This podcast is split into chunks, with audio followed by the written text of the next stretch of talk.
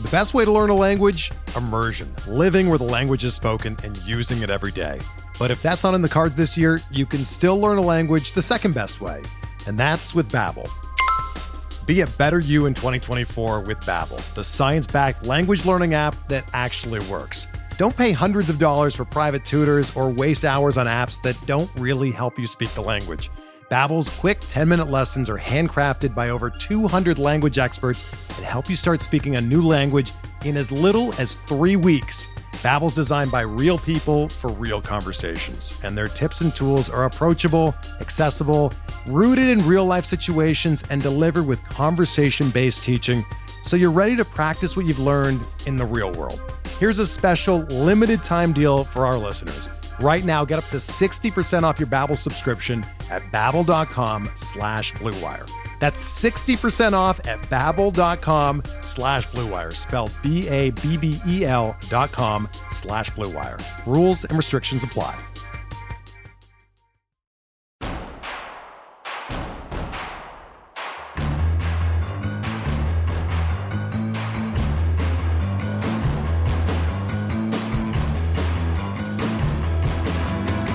From your favorite source for Chicago White Sox talk, delivering news, interviews, analysis, and more. This is the Sox Machine Podcast with your hosts, Jim Margalus and Josh Nelson. Thanks, Rob, and welcome to a new episode of the Sox Machine Podcast. I'm your host, Josh Nelson, and it's the start of the 2022 Prospect Week at Sox Machine, taking an in depth look at the White Sox farm system, highlighting the players that could possibly become the next wave of talent in reaching the South Side.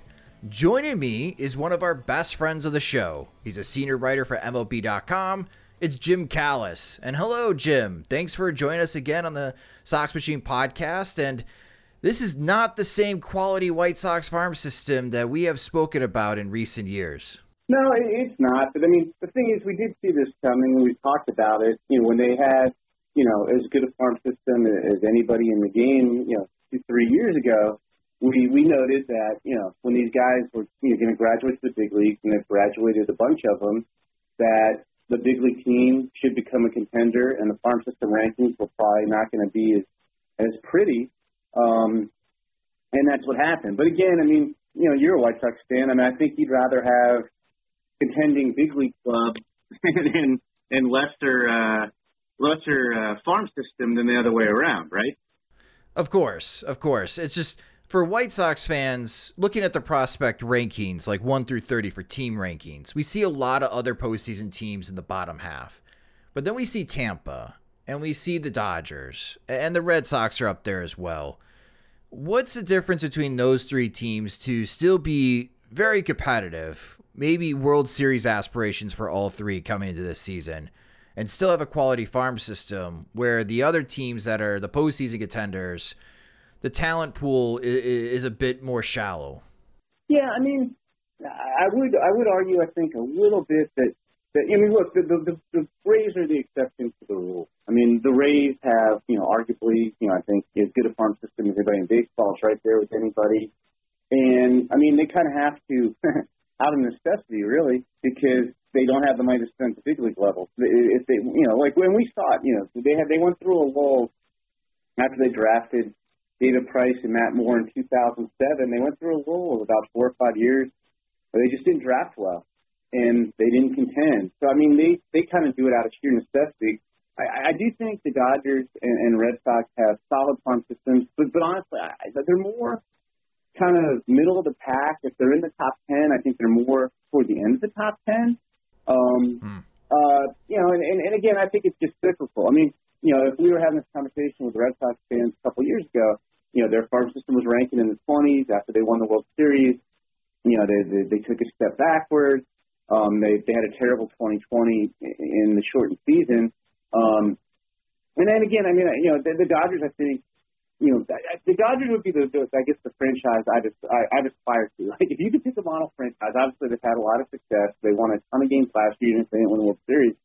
But they spend at the big league level and they spend at the minor league level and I think in terms not just of, of scouting internationally, domestically, even making trades for guys like Chris Taylor who weren't highly regarded when they got him, um, things like that. I just think they do a wonderful job of developing players and getting the most out of them. And, and there's numerous examples of guys who had limitations coming out of the draft, and then a couple years later, like, wow, this guy's a lot better. So I, I think the Dodgers are kind of like a, uh, you know, all by themselves, Josh, in terms of resources and ability to develop. And I think the Rays wish they had the Dodgers resources, but are right there in terms of development. So looking at the White Sox top 30, they do not have a prospect in the top 100 for MLB.com. The number one prospect for the White Sox is 2021 first rounder Colson Montgomery, uh, who hit 287. He had a 396 on base uh, percentage in rookie ball. It's just 26 games, so very small sample size. Jim, why is Montgomery the number one prospect for the White Sox currently? Yeah, you know, it, I mean, I think we've talked about this maybe on your podcast in the past, where I point out it's not necessarily a good time to have your first round pick be your number one prospect unless you're picking at the top of the draft. Um, you know, I, I do fully believe, and it's funny, there are teams that disagree with this when I talk prospects with them. When we do our list, we're basing guys on long term potential production. It's not, mm-hmm. hey, what have you done? I mean, track record matters, but you know, like I'm not going to say not rank Jack Leiter as the Rangers' number one prospect if he hasn't thrown a professional pitch yet. You know, I mean, Jack Leiter's pretty good. Um, I mean, I, I think that you, you can look at this glass half empty, glass half full. The glass half full side is Colson Montgomery is really talented. I mean, the comparison everybody always makes is he's a six foot four, left-handed hitting, you know, offensive upside shortstop is Corey Seager, and that'd be a pretty good player. You know, I'm not convinced he stays at shortstop in the long run, but he, he would definitely profile at third. Um, he's got a chance to hit for average and power. I, I really like Colson Montgomery.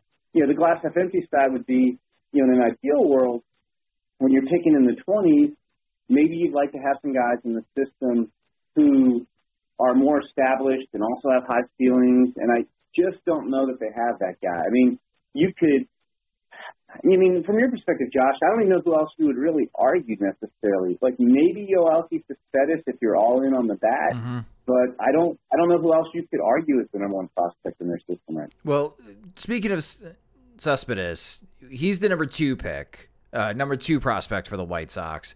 When you look at his slash line at Double A, that's pretty good, especially for his first year playing in the states. But we've talked about it in our podcast. The high ground ball rate has to get cut down and he's a White Sox prospect, so we look at walk rate, and that was pretty low in 2021. The thing with Cespedes is the White Sox right field situation, Jim. That there are some White Sox fans thinking, well, if they're going to throw Adam Engel, who has health issues with his hamstrings, or they even contemplate again putting Andrew Vaughn and Gavin Sheets in right field, could Cespedes one day, maybe in 2022, could we see him in Chicago? And we have been going back and forth on this topic, thinking he needs more seasoning in the minor leagues. Do you think he's close to the major leagues? Know, it's, it's, it's I kind of two minds with him, and, and I just want to point out too that unfortunately because of the lockout, we have not updated our list. So these are kind of our of season 2021 list. We will have new lists out at some point after the lockout ends. Um, so these these are last season rankings, but I, I think I would still, if we'd updated the rankings like we normally would have by this time, I still would have Montgomery one and, and two. Um, you know, you can look at Cespedes' year last year two ways. we talked about him a lot last year, Josh, and you know, you know, obviously the White Sox, you know, were thrilled to get him. And there's also other organizations that really question the bat and the pitch recognition and the ability to control strike zone. And all that said, you know, he went out and hit 285 you know, and, and, and hit almost 300 in Double A when he got there for the final months of the season. As you said, you know, a lot of ground balls, not a ton of homers. You know, had a five to one strikeout walk ratio that was nine to one in Double A, and so like you, you saw the positive signs. Like you know what, he hit better than I thought he necessarily would have, or, or guys in other organizations thought he might have. Now that said, and you can't read too much into the fall league, but you know, I, I my the highlight of my year almost was going to the fall league and seeing two two weeks of guys playing games. I was there for two weeks straight, and as much as I enjoyed the fall league, I do think the pitching was probably the worst I've ever seen in the fall league as a whole. It just it was not good, and, and you know, and there are obvious reasons. I mean, basically, you don't send healthy pitchers there. You send guys who miss time during the season, and if you know, I'd say in a normal year, usually cut off is say 120 innings. If if your guys got there, they're 120, 150 innings in, you don't send them to the fall league. They already pitched enough. And this year, because it was a short minor league season, it was more like if you pitched 80 to 100 innings, you didn't go to the fall league. And so the pitching was way down. And again, he might have been tired. You know, I saw him play three or four times. I I didn't see him do much. He hit 181 with 22 strikeouts, two walks, no homers in 19 games. Um, you know, one of the worst performances. Again, you don't want to read too much into small sample size, but I mean, could he be ready by the end of the season? Yeah, maybe. Um, I don't think, like, I, think in an ideal world, he's only had 270 minor league at bats to this point. Um, you know, 340 if you want to count the fall league. He really had not played much since the 2017-18 season in Cuba, which again, I mean, that's why, you know, I mean, I think him hitting 285 was positive development, but I think he needs a full season of that bat. Um, you know, now granted, you know, maybe he goes out and just tears it up like Luis Robert did a couple of years ago, and you know, after a couple months, like, hey, we got to get this guy to big league. I think realistically, you're looking at, at at next year more than this year. If This year, I, I would say, be more the very tail end of the season. The trio of prep pitchers the White Sox have taken in the last couple of years in the Major League Baseball draft Jared Kelley, Andrew Dalquist, Matthew Thompson. They were in the White Sox top 10 prospects after the 2021 season each of these pitchers struggled at Kannapolis and A ball in 2021 in their first year in the minor leagues. Has their prospect shine faded after their poor 2021?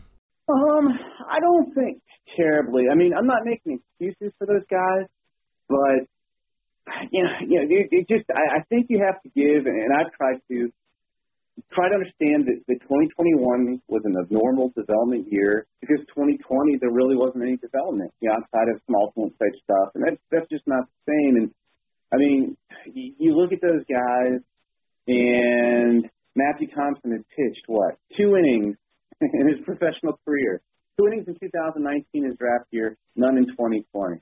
You know, Dalquist was, I think, three innings in 2019, none in 2020. And Jared Kelley obviously was drafted in 2020, so he didn't pitch at all. So, so I'm not trying to make excuses for him, but like I guess I give him a little bit more, you know, benefit of the doubt than I would have in a normal year. And you know, they were all, you know, banged up a little bit at various times. Nothing serious. So I mean, I, I'd say yes. I mean, their, their prospect status probably dimmed compared to what it was going into last year, but I still think it's way too early to to draw like complete conclusions that like, okay, these guys aren't going to work out. I know that's not what you're saying, but they, I mean, between the three of them, they've pitched less than what 200 innings total in, in pro ball, and I think the oldest of them is what Andrew Dalquist turned or Matthew Thompson turned 21 last August. So I mean, they're all going to be 21 or 20 this season. So I, I just I'm trying not to jump too many conclusions. I mean, I know I said that we haven't updated our list and we had those guys ranked five, six, seven. I mean, I think they probably all are going to probably rank in the top ten. Still, I, I don't think the rankings are going to be too different um, than they were, you know, when we updated them last August.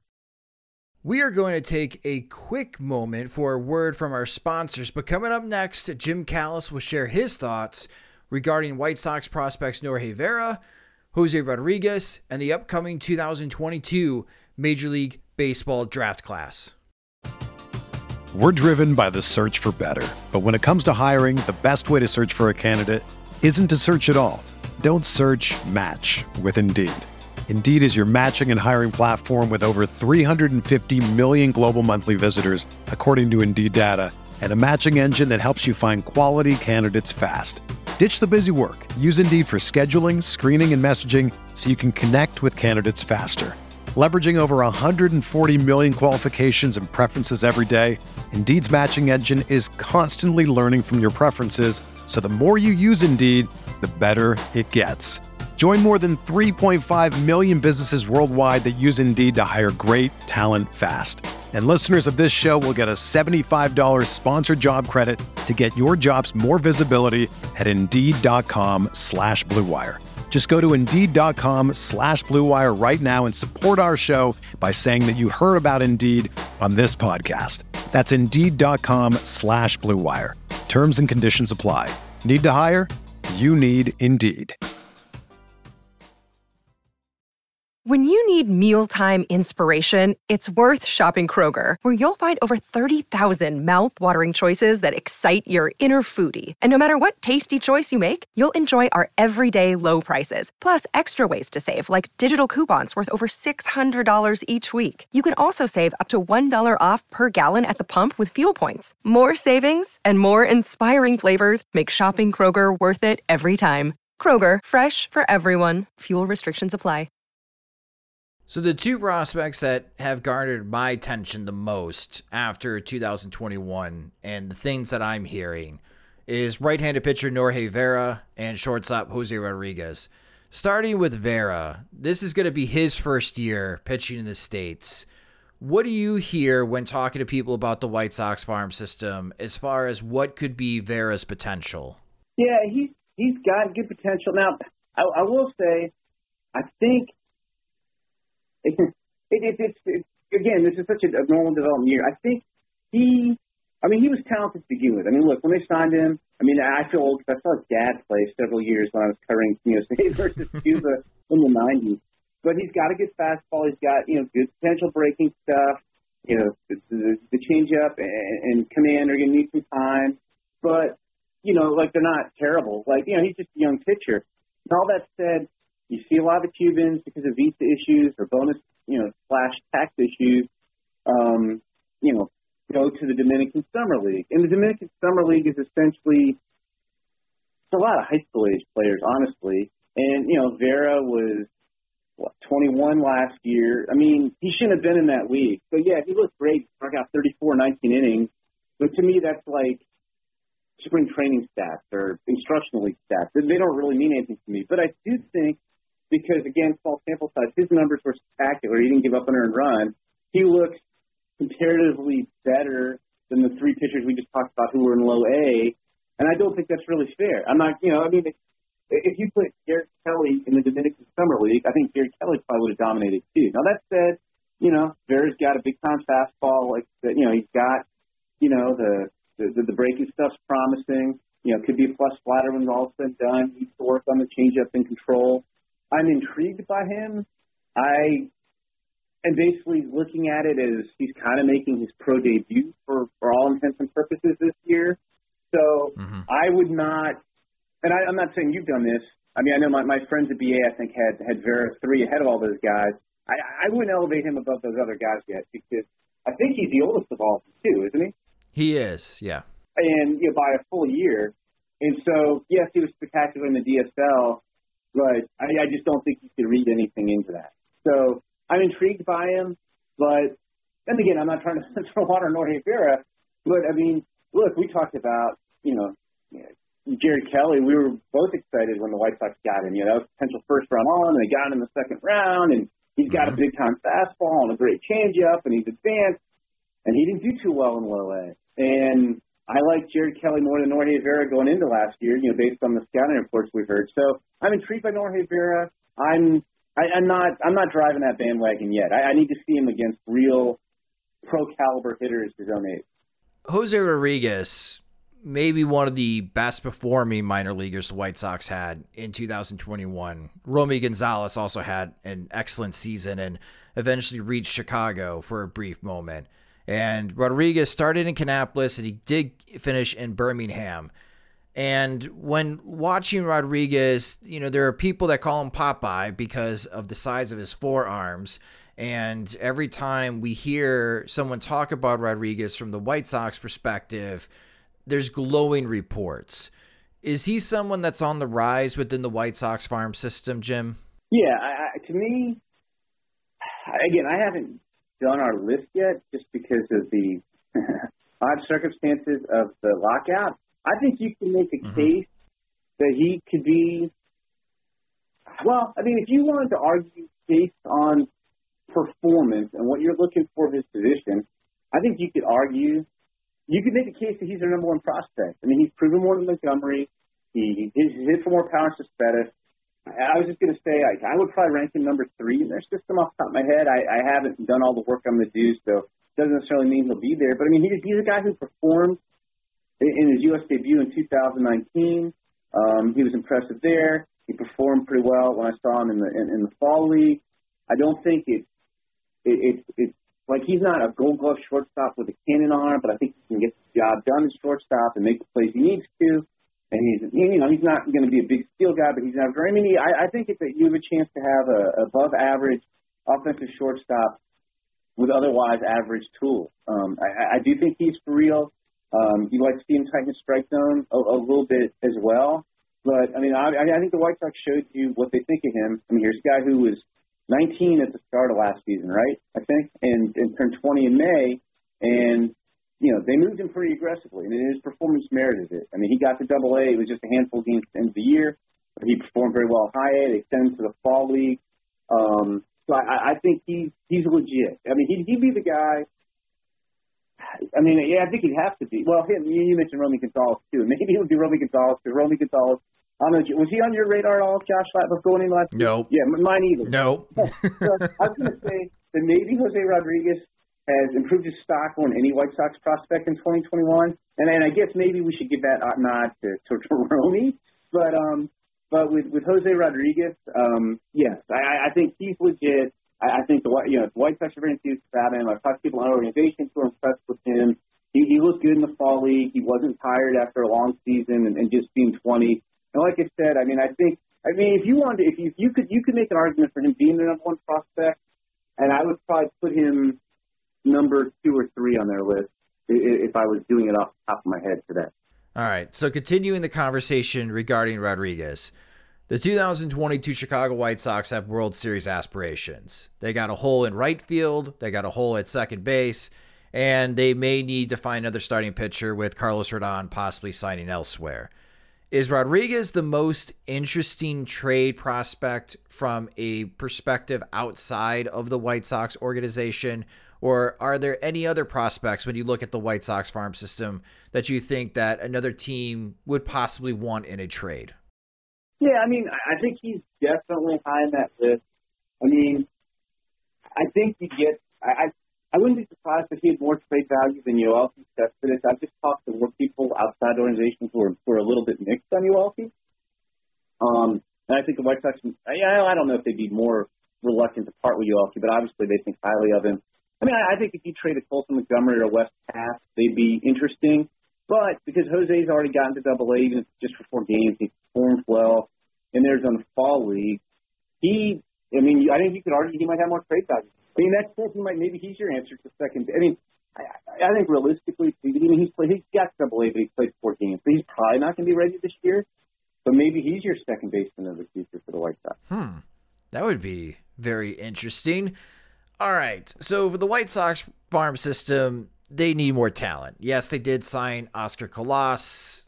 He is 23 and a half years old. He's old. He needs to hit right away. That's just my perspective. I am I am very interested in Eric Hernandez, but again, it may be a couple of years before we see him on the state side, which means that the next time that the White Sox have an opportunity to add talent into their farm system is the Major League Baseball draft. And college baseball's opening day is next weekend, which really ramps up the conversation about the 2022 draft class. You said that you felt old uh, talking about Norge Vera and his dad. Uh, let's talk about Drew Jones, uh, the son of Andruw Jones, uh, and just watching as far as his highlight videos and whatever content that I can get a hold on, uh, especially on YouTube. He's pretty impressive. Is he going to be the number one guy for teams looking at the Major League Baseball draft class? Is he the number one prospect? He's number one on our list. I do think it's more wide open than it's been in a while this year. Um, but I agree with you. I saw him for the first time when I when I did the broadcast of the high school All America game, mm-hmm. which was the Friday before the All Star game and the draft last July, and I was just blown away by him. And he kind of looks like you'd imagine his dad looked his dad must have looked when he was 18. I mean, now granted, his dad was two home runs in a World Series game when he was 19 years old. So I'm not saying Drew's going to do that, but no, I mean he has a chance to. I mean, I think we gave him, and we try to be like a little conservative with grades, but like you know, on the 2080 down scale, where 50s average, 60s plus, and 70 is is plus plus. I think we went maybe 55 hits, 60 power, 70 runs, 70 arms, 70 defense. He's oh, I'm mm-hmm. sorry, we went 65 on the arm. I'm exaggerating. Um, but he uh, he looks unbelievable in center field. The, the power's so easy. He's 6'4", 180. He's going to get stronger. He can really run. The interesting thing, I don't think anybody's going to lose him, but he's like like the best defensive outfielder in this draft. But guys say he looks really smooth taking ground balls at shortstop. And the private hmm. school he goes to, Jeff Blauser's kid plays shortstop, and Jeff Blauser's kid's a really good shortstop. So Drew Jones runs around and catches everything, like basically from foul pole to foul pole in the outfield. But um, uh, like you can almost dream of Jones being a shortstop. But like it'll be interesting because you have you have him, you have Termarr Johnson, who's another Georgia high school kid who mm-hmm. might be the best pure high school hitter I can remember. Um, you have Elijah Green, who's got better tools. Both those guys with swing and miss issues. And then you have a bunch of college bats like Jacob Berry at LSU, who's just kind of like a switch hitting Andrew Vaughn. You have Brooks Lee at Cal Poly, who's, another switch hitter, and maybe doesn't stay at short, but he can really hit, and he'll play somewhere in infield. You have Jace Jung, whose older brother Josh was the eighth overall pick in the draft a couple years ago. Um, Brock Jones at Stanford, the former safety. Chase DeLauter's kind of sleeper James Madison. I, I honestly could see if you told me today that six months from now, one you know, like any of those guys was number one pick, I could believe it. it it's a really deep position player crop, um, and I do think it's wide up. Now, all that said, I, I as of today, I would take Chris Jones number. Yeah, the the prep bats are very impressive. The college bats are also very impressive. The college pitching class all right, Jim, this was not a deep class to begin with, and the injury bug is making it much weaker. Some significant injuries as some of the top college pitching, pitching arms are either missing the season or their seasons are going to be delayed due to injury. What do you think the strength lies position wise for college players in this upcoming class? Because I, I, when I'm looking at these names and been covering them the last couple years, I like the college catchers in this class. Is there a specific position group that you like best so far before the season starts? Um, yeah, I mean, I think you could you could you could say catchers because you have guys like Kevin Parada and Logan Tanner and Daniel Susac.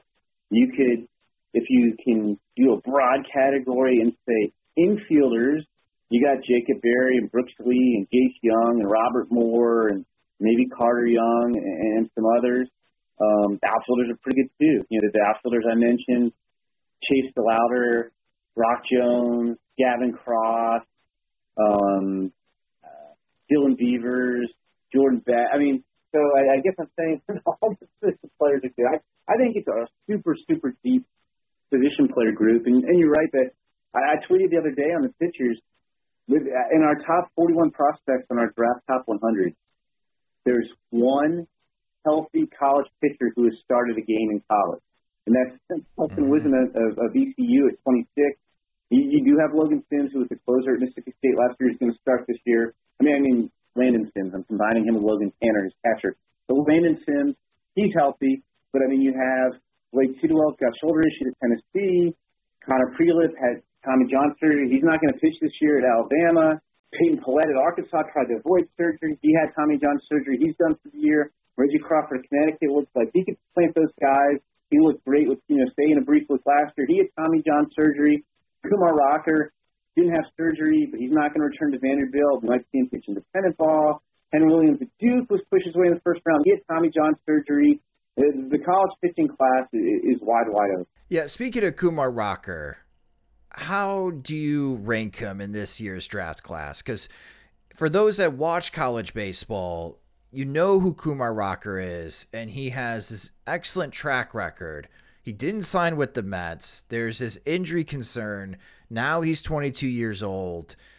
If you still believe in this stuff with all these injuries, you could make the case that maybe he is the best of the college age pitchers that are available in this draft class.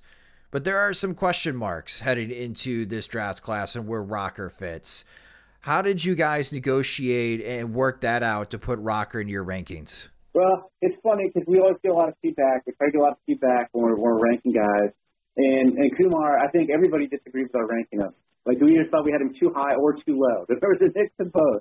So we ranked him number 30. We kind of put him, he's stashed with Peyton Pallette and Reggie Crawford in a group of injured pitchers, or injured pitchers. He, and he's different. Like, you're right. He didn't have surgery. And he didn't. He didn't. I mean, it isn't so much he chose not to sign with the Mets. The Mets pulled their offer at the end. The Mets offered him zero dollars. So if Kumar would have signed for zero dollars, the Mets would have taken him on, or the Mets probably still wouldn't have. They wanted to pick that. But he, it, it's guesswork for him honestly right now because we don't know what what his health status is. We don't know. Nobody knows what the Mets saw that hasn't become public that made the Mets pull their offer and offer him zero dollars. He, you know, his, Dallas made his velocity fluctuate at times last year, and it, and it did. Jack Leiter's velocity fluctuated. There, there was a three season, a three start stretch in mid season where Jack Leiter gave up eight home runs and then missed his next start. Um, mm-hmm. And I think a lot of pitchers, their velocity will fluctuate during the year. You know, you didn't see you know, Kumar throwing 96, 98 every outing, but I would submit that Kumar doesn't throw 96, 98 every outing. You know, the guy who, who threw the 19 breakout no-hitter against Duke, who was College World Series MVP as a freshman, he finished the year strong, but it's not like Kumar did that the whole year. And I think in some ways real expectations were a little unrealistic for him. But you where he's going to go in the draft, we aren't going to know. I mean, he is. My, I, I think we all assume he's going to pitch and control outing in like independent leagues, maybe even the draft league or something next spring at some point. He's going to have to. And teams are going to have to take a hard look at his medicals, which have not been shared right now. Uh, only the team doctor knows what he saw. Um, I have not been able to pin down exactly what the Mets saw. I've heard a million different rumors. So I think until we see what the stuff looks like next spring and teams get a handle on exactly what they think is going on with his arm, it's hard to say. And, you know, like if it's his elbow and you're worried that his elbow might blow out, I think, you know, in general, people feel pretty good about guys coming back from Tommy John surgery. You know, Walker Buehler, Luke Giolito. You know, Gunnar Hoglund was a mid first round pick last year after having Tommy John surgery. So that would be one thing. Like if he's got, and I'm just guessing, I have no insight. Like let's say he has like a tear in his shoulder or there's something that looks bad in his shoulder, then that would be mm-hmm. totally different. But like it's, you know, Kumar came out throwing 96 last next year, and his medicals were clean, which I don't know how they'd be clean if the Mets just walk away from. But let's just say whatever they resolve themselves. Kumar could go at the very top of the draft, and if he doesn't look as good and the medicals are scary, he might go in the second or third round. Um, but yeah, I, I he's one you just kind of rank and you're guessing because it's not like all these college pitchers, you know, the Peyton Pallette and Reggie Crawford and Connor Prielipp had Tommy John surgery, and you know how teams feel about that. We, we don't know what's going on with them. Well, that is very true. And you could read Jim Callis's work. He has a weekly mailbag on MLB.com. Follow him on Twitter at Jim Callis MLB to submit your questions. Uh, he'll try to answer any questions that you have regarding as far as the prospects in the upcoming Major League Baseball draft. And of course, you can listen to the MLB Pipeline podcast along with Jim and Jonathan Mayo wherever you subscribe to podcasts this should be a pretty interesting year uh, coming off of COVID still. And uh, it looks like minor league baseball should be starting on time. And it'll be a big year for the White Sox prospects and their player development. And of course, the Major League Baseball draft. So, Jim, don't be a stranger. We'll chat with you soon as we get into the minor league baseball season. But thank you so much for hopping on the Sox Machine podcast and helping kick off Prospect Week for us.